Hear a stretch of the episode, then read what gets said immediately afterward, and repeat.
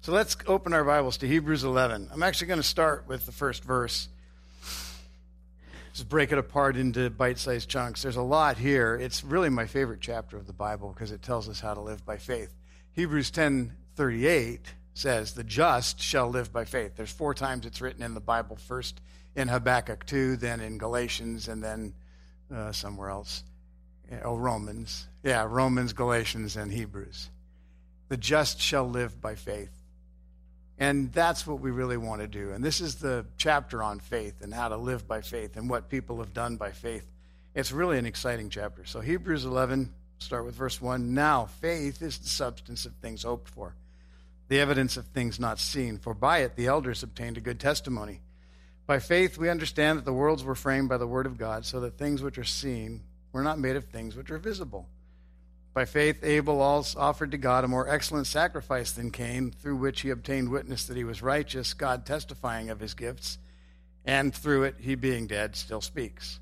By faith, Enoch was taken away so that he did not see death and was not found, because he, God had taken him. For before he was taken, he had this testimony that he pleased God. But without faith, it is impossible to please him, for he who comes to God must believe that he is and that he is a rewarder of those who diligently seek him. First thing to point out that's really interesting is, is verse 3 says, By faith we understand that the worlds were framed by the word of God. Understanding comes by simply believing God's word. If you just believe that his word says what it says and it's God who said it, that's kind of the first step to understanding something. And, and in Proverbs chapter 4, um, I'm using my phone because it's faster to change Bible books and chapters. But it says something interesting in, in uh, Proverbs chapter 4. It says, Hear, my children, the instruction of a father, and give attention to know understanding. For I give you good doctrine, do not forsake my law. When I was my father's son, tender and the only one in the sight of my mother, he also taught me and said to me, Let your heart retain my words, keep my commandments and live. Get wisdom Get understanding. Do not forget nor turn away from the words of my mouth. Do not forsake her, and she will preserve her, for preserve you. Love her, and she will keep you. Wisdom is the principal thing. Therefore, get wisdom, and with all you're getting, get understanding. With all you're getting, get understanding. Understanding God and understanding His Word. And I understand. I mean, I know we're not going to know everything in this life.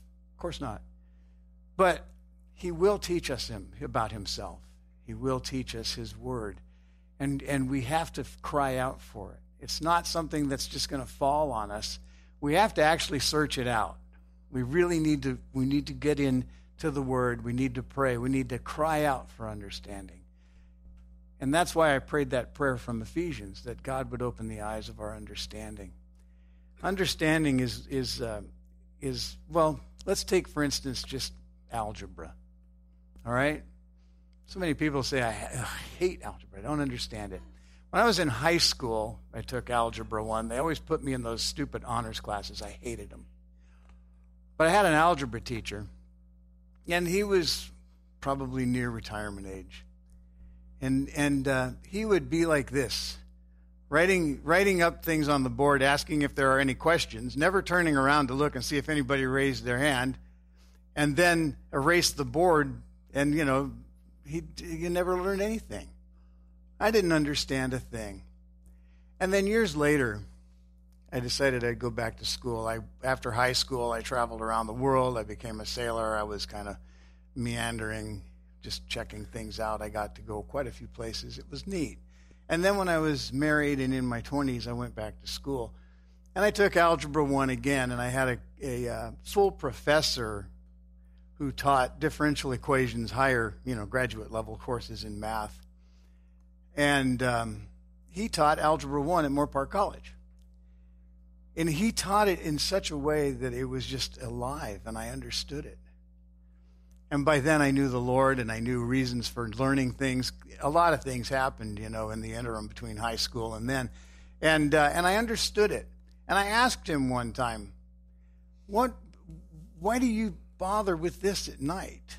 You obviously make enough money in your in your profession, you know, with your full being a professor or you know in, in a university, and here you come here at night and teach this. He said, I like watching the lights come on.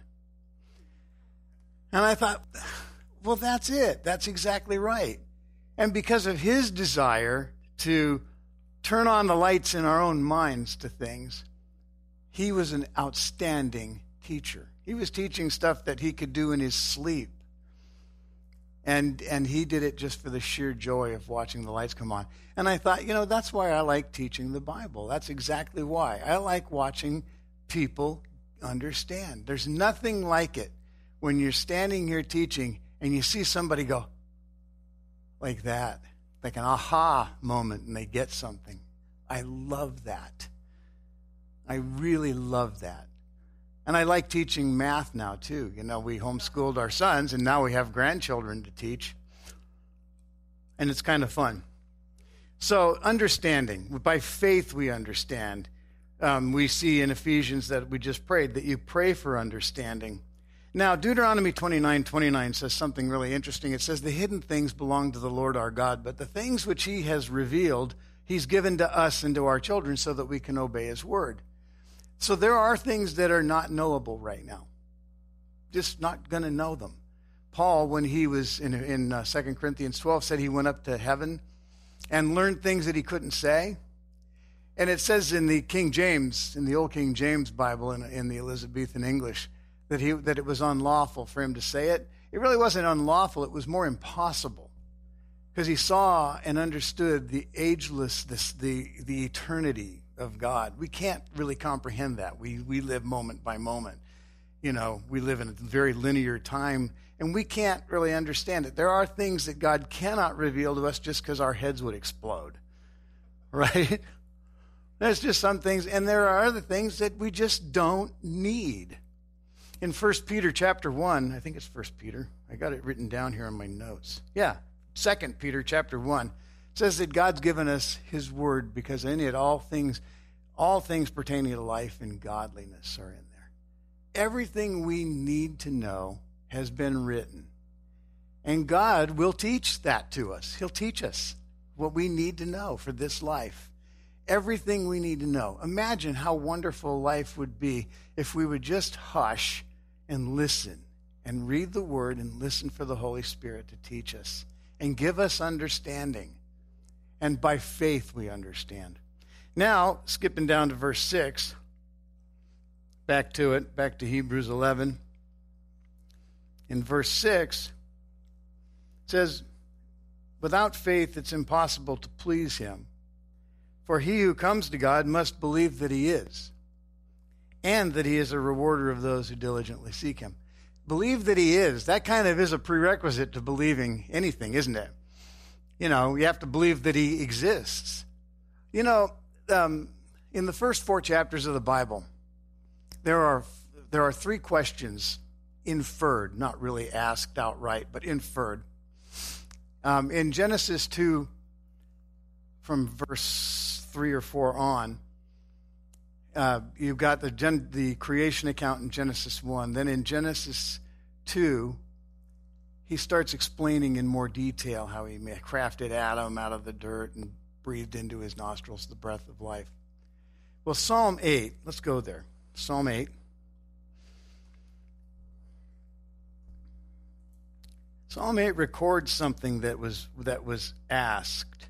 Let's start with verse 3. Now, the, old, old sages. Now, remember, Psalm 8 is also a, a messianic prophecy, but it's a recording. It's recording something that was asked. And it has been taught and said, and I believe this, that this was after Genesis 2 3. And, and the angels were asking God, When I consider your heavens, the work of your fingers, the moon and the stars which you have ordained, what is man that you have that you what is man that you're mindful of him? And the Son of Man that you visit him. So all of a sudden, there's this being, this creation that God breathed into his nostrils the breath of life. What is man? That's a good question, isn't it? What is man? What is hum- what are human beings? What is our role in the universe? Kind of an important question, wouldn't you say?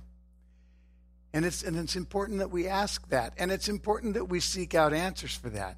the Bible asks it, then that means the Bible has an answer for it. What are we?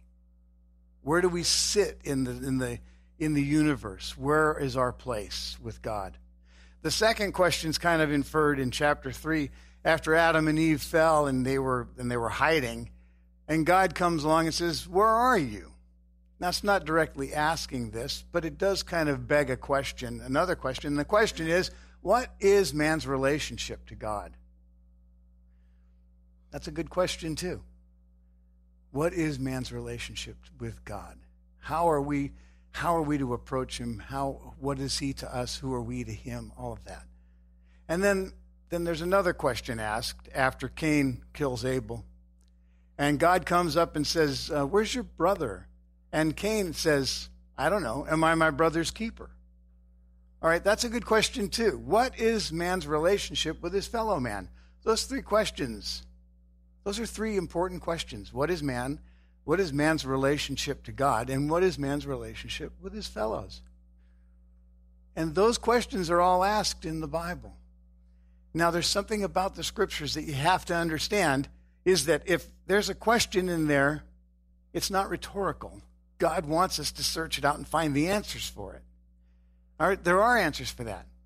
There's one question not asked in the Bible. Never. Nowhere is it asked. Nowhere is it answered. It's never even inferred. Nothing. You can't find it anywhere. And that's the question Is there really a God? What does it say about that? in Psalm 15, 14, where is it? What does it say about that in Psalm 8, Psalm 14, 1, and Psalm 53, verse 1? The same thing. They start out the same. The fool has said in his heart, There is no God. That's all it says about it. It starts out, the whole Bible starts out in the beginning, God. In the beginning, God. In the beginning, God created. He doesn't, he doesn't, he doesn't even bother answering the question, does he exist? He won't answer that. He is, he does exist. By faith, we have to have faith in God. What did Jesus say when in, in Matthew in uh, Mark 11 when they said, uh, when they were asking him about faith? He said, have faith in God. For if I, for I verily I say to you, if you say to this mountain, be removed and be cast into the sea, and doubt not in your heart that it would obey you. So have, but he didn't say have faith in what you do, have faith in what you say. He said have faith in God. Faith in God is like the fundamental thing of life. If you don't have faith in God, then then you're lost. Now, God, if there's one thing you learn from especially the book of Romans, is that God is just. In fact, let's go to Romans 1. We're going to look at that. The, the three questions what is man? What is man's relationship with God? And what is man's relationship with his fellow? Now, um, Immanuel Kant born in the 19th century or 18th century and, and lived and, and died in the early 19th century. And he was a moral philosopher. And one of the things that he said, and I love this, and it's a big word, so let's just, I'll define it for you, I promise. But he said there was a unity of apperception. That, and apperception is a word we don't use anymore. But what it means is that it's, it's what we learn based on something we already know. All right? So take let's go back to, to just arithmetic. All right? So we have a two year old grandson and two four year old grandson and a granddaughter. They're both four, they're five weeks apart. All right, so we're homeschoolers. Once a homeschooler, always a homeschooler, right? We, we just kind of naturally teach them as we're playing. So, what you do with a kid is you have colored blocks you teach them to count them and give them the concept of how many there are. There's four. Well, that's, that's, there's, there's here. Let's take nine of them. There's nine blocks. There's three groups of three different colors. All right? You teach them to count them. Then you show them that there's three sets of those different colors. And then you teach them that you can add those three together, three plus three plus three, and that's nine. So you get to nine faster than going one, two, three, four, five, six, seven, eight, nine. But the first thing they have to learn is one, two, three, four, five, six, seven, eight, nine. Right? Then they can build on that by going 3 plus 3 plus 3. Then they can build on that and go 3 times 3. That's how we learn. Look at Isaiah. I told you to go to Romans 1. We'll jump around a bit. Isaiah 28. I want you to see something. Actually, you know what? Don't bother. I'll, I'll just quote it to you. you know, I do have to warn you, I jump around a lot, which is fine because so do the scriptures sometimes. Some of those messianic prophecies, sometimes they're talking about Solomon, sometimes they're talking about Jesus, and you've got to kind of figure out which one's talking about which. And but I jump around even more than that. But anyway, Isaiah 28 does say um, that that God teaches us His Word line upon line, precept upon precept, here a little, there a little. All right? So just like with three times three and taking it back to one, two, three, four, five, six, seven, eight, nine, we have to take our thinking back and back and back and back and back. So this concept of apperception, back to that again, means that there's a foundation thought, something that we know, and upon, upon that we build everything else. Now we go to Romans chapter 1. Here's an interesting, interesting concept. We're going to start in verse 18. For the wrath of God is revealed from heaven against all ungodliness and unrighteousness of men who suppress the truth in unrighteousness. Because what may be known of God is manifest in them, for God has shown it to them.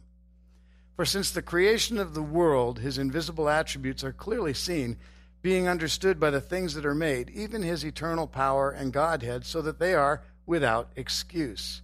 Because, listen, listen, because although they knew God, they did not glorify him as God, nor were thankful, but became futile in their thoughts, and their foolish hearts were darkened. Everybody, every human being knows there is a God. We know it when the spark of life is first put into us. Right? We do. Because the one thing Romans of all books, and we're not there tonight reading Romans, we're doing Hebrews, but nonetheless, in Romans, we know that when God judges the earth and judges all human beings, that he will be justified. That means that we have to know he exists and that we should have sought him. Then skip down to verse 30 3. Here's another thing everybody knows, and this is true. Everybody knows this. Who, knowing the righteous judgment of God, that those who practice such things are deserving of death, not only do the same, but also approve of those who practice him, practice them. So everybody knows that God exists, and everybody knows that that He judges the earth, that He's a righteous judge, that we will have to give an account. It's something that is inherent in the human being. And that's why it says the fool has said in his heart, There is no God. Because in order to deny what we know as the very foundation of knowledge, we're stripping that away so they become futile in their thinking and their foolish hearts are darkened. And we've all lived like that, wandering around, ignoring God, not living, living like there isn't a God. And when we do, we act like such a fool. And you see and especially as time goes on, you know, I was born in 1955, so just within my own lifetime, people have become much more foolish. I'm honest. It's not, it's, it's interesting, isn't it? How much more foolish. How foolish are some of the things we hear on the news that, that some of our politicians say? Just beyond comprehending. How on earth can they be so blind? Well, because they took the very foundation thought that every human being has and said that he doesn't exist. God, who created us, breathing into our nostrils the breath of life, that came from God. That spark came from Him. Everybody knows God. Look at Acts 17. This is, this is an interesting scripture here in Acts chapter 17. The reason I like it, verse 22 is because this is where Jesus and Socrates meet for the first time. This is where they butt heads. This is where Jesus comes smack up against human philosophy. Because that's where Paul is at. All right, so he's standing in the midst of the Areopagus. He says, Men of Athens, I perceive that in all things you are very religious. For as I was passing through and considering the objects of your worship, I even found an altar with this inscription to the unknown God. Therefore, the one whom you worship without knowing, him I proclaim to you. God, who made the world and everything in it, since he is Lord of heaven and earth, does not dwell in temples made with hands, nor is he worshipped with men's hands as if he needed anything. Since he gives to all what? life, breath, and all things. So he gives everybody life and breath and all things. That spark of life that's in you tells you there's a God. And only a fool would say there's not. Because how else would you even be alive? When I consider your heavens, the work of your fingers, look at the precision of the universe. Everything around testifies of intelligent design and a God who created us. And we don't even need that as a testimony because it's a spark of knowledge inside of us. And that's the foundation of everything. When you take back everything that we've learned in our entire life, it started in utero when we were conceived, and that spark of life was put in us. And our brains, as they were developing, were built on the foundation there is a God, and He is judge. If we ignore that, we become utter fools. So, first we have to believe that He is. And that He's the rewarder of those who diligently seek Him. And that part, my friends, is really cool because that, that tells you that the life of faith is worth living. It really is. It's worth living. So he's not just a, he's not just some God that demands our obedience and will smack us upside the head if we step out of line. He wants to bless us. He, he wants everyone to know him. But he created us in such a way that he gave us our free will, and we have to choose him. He created it, he, he created us to ask for him, to be completely dependent upon him. When, he, when we're asking others to come to Christ, we're asking him, dethrone yourself and and and make Jesus your Lord. But the thing is, is we're not doing it with in a vacuum or with no no consequence. There is reward. There's great reward. First and foremost, we can think of right off the top of our head is eternal life. That's a good thing. We're never going to die. Never. Problem is, nobody's ever going to die. So we want uh, everyone to know what we know because they're going to never die. There's a good place to go and a bad place to go, and we know that. And every human being does know that. We know that from, from Romans 133.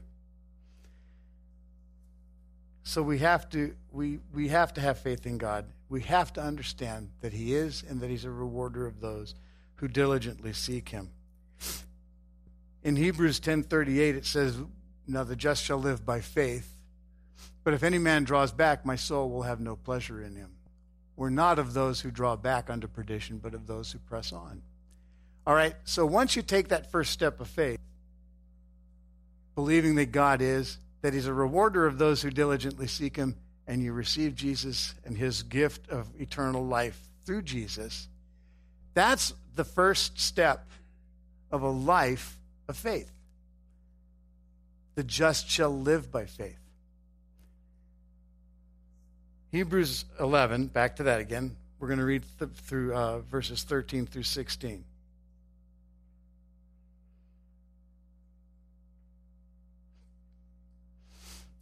It already talked about um, Abraham, Moses, Sarah, or, and all of them. Abraham and Sarah, rather, and all of the other uh, the older fathers. Okay, these all, it says, these all died in faith, not having received the promises, but having seen them afar off, were assured of them and embraced them, and confessed that they were strangers and pilgrims on the earth. For those who say such things declare plainly that they seek a homeland. And truly, they, if they had called to mind that country from which they had come out, they would have had an opportunity to return. But now they desire a better, that is, a heavenly country. Therefore, God is not ashamed to be called their God, for he has prepared a city for them. So we don't draw back, we keep pressing forward. How many, before you became a Christian, had a life that was actually really worth living? Eh, not really very many of us. There's a lot of people who, in fact, you know, some of us, some of us may have been wealthy. I wasn't. Uh, some of us may have been, you know, brilliant and, and great experts in our field. But when you're ignoring God, you're ignoring the foundation of everything that, that exists, and you really cannot possibly know happiness. So you take a first step, and then you don't draw back, but you continue on, and you don't think about the country from which you came out. You press on, looking for that heavenly country. Remember, God is, and He's a rewarder of those who diligently seek Him. We've got to keep pressing on towards that goal. Always, always, always remembering, keeping that in, in focus, because that'll change your behavior throughout your life. I'm a lot better today than I was 30 years ago. A lot. Ask this little woman on the front row here, she'll tell you all about it. really am. You improve. But the interesting thing is, that it seems like, if you look at what Paul said, it seems like that you get that he, he was expanding his world of understanding of how bad he really was. And when he was young, so he was born in about 5 AD, roughly, somewhere in that neck of the woods. He was about 30 years old when he was knocked off his horse spent the next several years learning all about God. And uh, when he was pushing 50, is when he started traveling with Barnabas. Then he started writing epistles in 55 AD, so now he's 50 years old. He writes 1 Corinthians. And in 1 Corinthians 15 9, he says that he's the least of the apostles. All right, that's a pretty narrow group. And I and if I were hanging around with the ones who walked with Jesus, I would definitely think myself the least of that group. I would have no problem thinking that Peter and John and James and all of them were far advanced from me, especially with Paul because he came in after the fact. Right? But that's a small group. And if I'm the least of the apostles, well, that's still a pretty good group to be the least of. Then a few years later, he writes Ephesians. This is about 60 AD, so five years later. And he says in Ephesians chapter 3 Unto me, who am the least of all the saints, is this grace given that I should preach among the Gentiles the unsearchable riches of Christ. The least of all saints. So now he's expanded the group that he's least of. But you know what? when you when you stack me up against a lot of other Christians, all of the body of Christ, yeah, I can still say, yeah, I'm I'm least in that group. Because Jesus said the least in the kingdom of heaven is greater than the greatest prophet of the Old Testament. So being the least in the, of the saints, that's not that's still not bad. But then as he gets older, he writes 4 or 5 years later, in 64 or 65 AD, he writes First Timothy. And what does he say of himself in First Timothy? The worst of all sinners. The Sin, this, that I'm the, the worst of all the sinners because I persecuted the church. Now he's really understanding. So it seems like that he's getting worse, doesn't it? You're not going to tell me that somebody that, that talked face to face with Jesus that his behavior was actually getting worse over that a period of time. I'm going to, to just surmise and assume that his behavior was getting better, just like my behavior has gotten a lot better. You should have seen my temper when I was young. No, you probably wouldn't want to see it. I had a frightful temper. yeah. It was pretty wild. And and you know, I had excuses for it like we all do. But my behavior, I'm a lot better. I'm a lot less mature now, too, than I was when I was 30. I had all sorts of responsibilities in my 30s. I was raising children. I was working, and, you know, I was in the ministry. I was a pastor. I was. I was uh, working a full time job and, and all of that, and homeschooling, helping my wife with that. I had a lot of responsibilities. And, and I took them very seriously. Now I'm retired, not in the ministry. Well, I am. I, am helping out here now. I'm going to step in and help here now. But um, it's just, you know, I have a lot less responsibilities on me. And uh, I'm a grandpa. And if you see anything, if any of you are Facebook friends with me, you'll see nothing but grandchildren stuff, me playing with them. I don't have to be any more intelligent or creative than a, than a very imaginative four year old. I love it. It's the best way to be. My behavior's a lot better. My temper's a lot better. Uh, you know what? I didn't cuss once on the way here tonight. Didn't. Not a word. Isn't that something? And it was during peak traffic. You know, we live north in Thousand Oaks in the hills, and, and it's a long way to get here. You have to go down either Lynn or, God forbid, Moorpark Road or the 23 to the 101. And there's a lot of different routes to get here, but every one of them is jammed. And there's a lot of signals between here and there. Not a, not a single fit, not one. And yet, the more I know God, the more I realize just how bad I am. My behavior, yeah, compared to other human beings and compared to the way I used to be, I'm a lot better. I'm a pretty nice guy now. Almost worth hanging around. It was worth the wait, wasn't it? I don't know. She did wait. Thank God. Everything I have and everything I am, I owe to Jesus and Denise. So grateful. But yet, in comparison to God, the more I know Him, the more I realize, oh my God, how bad we are. I look back. In fact, I, I honestly do not forget the bad things I've done. I don't dwell there, I don't sit in the mud there. But I remember the amount of things, the number of things God has forgiven me from. And it makes me so grateful that the gratitude of my heart just overflows with what he's forgiven me for in my life. You know, I the way I was headed when I was before I became a Christian, I was headed for a real early death. In fact, I used to say, live fast, die young, and leave a good-looking corpse. I'm glad I didn't continue on that path. I'd be I'd be long, long dead by now. God has done so much for because I believe that He is, and I believe that He was a rewarder of those who diligently seek Him. And I took that step of faith 40 years ago. Denise and I met somewhere between my 21st birthday and her 21st birthday, five weeks later, back in 1976. At some point during that time we met. By her birthday, I knew she was going to, I knew that I was in love with her. That was that. That was 40 years ago known each other for 40 years. And, I've, and come April 16th next year, will be 40 years that I know the Lord because she brought me to him because I wanted to marry her. And she wouldn't marry me unless I knew Jesus.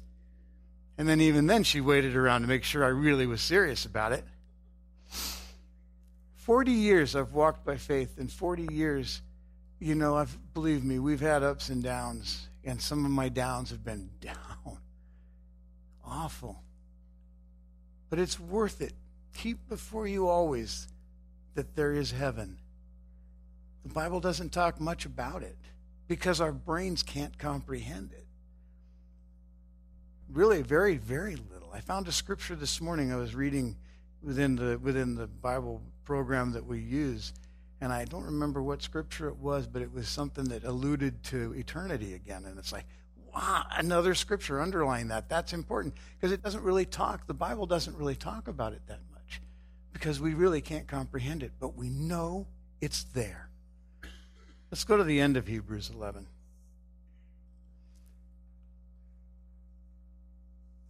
And let's just see, let's just let's just see. And let's end, let's close with this. We're going to get out early tonight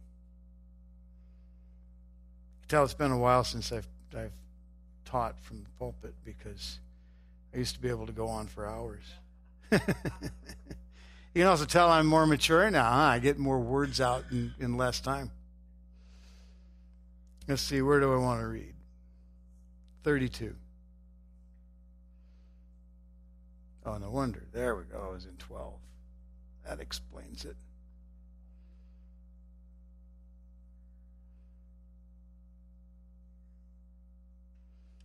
What more shall I say?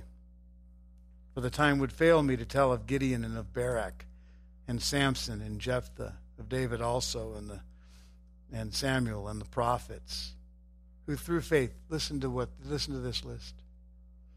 Who through faith subdued kingdoms, worked righteousness, obtained promises, stopped the mouths of lions, Daniel, in the lion's den quenched the violence of fire, Shadrach, Meshach, and Abednego, being thrown into the furnace and not even smelling like smoke.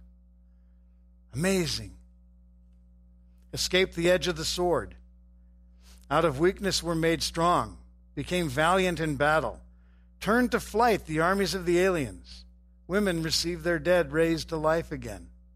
Others were tortured, not accepting deliverance, that they might obtain a better resurrection. Still others had trial of mockings and scourgings, yes, of chains and imprisonment. They were stoned, they were sawn in two, they were tempted, were slain with the sword, they wandered about in sheepskins and goatskins, being destitute, afflicted, and tormented, of whom the world was not worthy. They wandered in deserts and mountains, in dens and caves of the earth, and all these, having obtained a good testimony through faith, did not receive the promise. They did it on the promise that there would be redemption someday. But not one of them had received that promise. They stood in faith, believing in God and believing that He was going to have a Savior come into this world, and they forsook this world. Some of them were called upon to do mighty acts, to turn to flight an entire army. You know, that was that was recorded in, in, in one of the historical books of the three lepers. They were sitting in the gate of Samaria, and the city was besieged, and people were starving. And so these three are in the gate. They weren't allowed in because they were leprous. And they said, Well, you know what? If we stand here, we're going to die. If we go to the invading army, they probably will kill us. They might not. They might feed us. Let's go. And as they were walking, all of a sudden the, the invading army heard hundreds and thousands of soldiers coming in. It was just three guys walking. But God amplified that sound or had angels in the trees or whatever He did. And they, this is an interesting thing, they left their stuff and fled. There were other cases where they killed each other. Now that's weird. That's just really weird that, it, that an army would in such disarray. But again, what is it? What happens to the fool? he gets his foolish heart darkened. He, his understanding is, is, is darkened. He has no understanding. So anytime that, that people come up against God, it doesn't turn out good for them. And all, all these people did these mighty exploits, withstanding, spending the night with a bunch of lions that were hungry, didn't touch him. And then others were tortured. See, this is where understanding God, at least knowing where you are with Him and what He's calling you to do specifically really is important.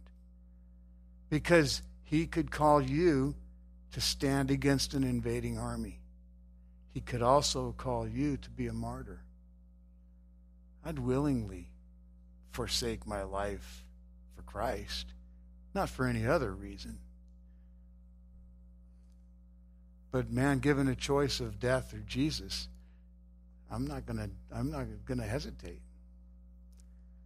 So you need to know what it is God wants you to do in specific circumstances. And if there's anything you can learn from this, that God is and that he's a rewarder of those who diligently seek him, that this life is really the only thing that matters in this life is what we do with God and what we do with his calling upon our lives. And understanding the entire time that there is a world to come, an eternity to come, in which we will live outside of the realm of the clock. We won't need a watch. You don't need a watch now anymore. Everybody's got their smartphones. They've got their smart watches. But my watch is smarter than me. That's why I use a dumb watch. But we will be outside of that. We won't need to worry about time. Can you try to imagine that? Try to imagine it. So, this life is a life we live by faith in the God who loves us and rewards us. And you say, there was a song somebody sang that said that even if there was no eternal life, I'd still serve Jesus for the joy of serving him. That's actually really not the truth. The truth is, there's a reward. And you say, well, as long as I get to heaven, it doesn't matter about the rest. Well, yeah, I think you say that now, but I don't know. There's a song I love. It's called That's All the Lumber You Sent. This guy gets to heaven, and they bring him past all these magnificent mansions down and down and down the block, and he gets he gets to the end of the block, and there's a pile of sticks there, enough to build maybe an outhouse. And he says, What about all those other mansions? Oh, he's, he said, Peter said, No, that's all the lumber you sent. that's it. That's all there is. Enough here. Somebody can help you hammer it together. That's it. There's your dwelling. There are eternal consequences to things that we do in this life. If we live by faith, we can make them count. You know, I, I like what uh, Pastor Rob says about about people like Samson, Samson here in the Hall of Faith, whose life was a wreck. You know? So what does he have? Eternal life, but a waste of time here. I don't want to do that. I don't want to waste my time here. I want it to count. I want what I do to matter. I have a, decent start on a family, you know, two sons, three grandkids, maybe more to come. I'm still begging more grandkids. you can't have too many. But more than that, I want others to know this. I want others to know the life I've lived. God took me, the most unlikely person to ever succeed, from a family of a lot of failures. My mom's side of the family is pretty decent. My dad's side of the family, not so. And, he, and he's made a life worth living. I can honestly tell you tonight that I live a very good life because I know how to live by faith. What I have or don't have is irrelevant. I love my wife. I love my children. I love my grandchildren. And God has done this because I took that step of faith 40 years ago. If, if, if you're here tonight and you haven't done that, do so. Don't leave without Jesus. If you don't know how to have how to how to bring Jesus into your life, just ask me afterwards. I'll be glad to pray with you. It's the first step of a life of faith. It's worth living even if you have to give up your life for Jesus in the midst of it, it doesn't matter. This life is worth living. Whether you're called to defeat an entire invading army or called to be martyred for Jesus, who cares? What matters is that we live for him. God loves us. Let's pray.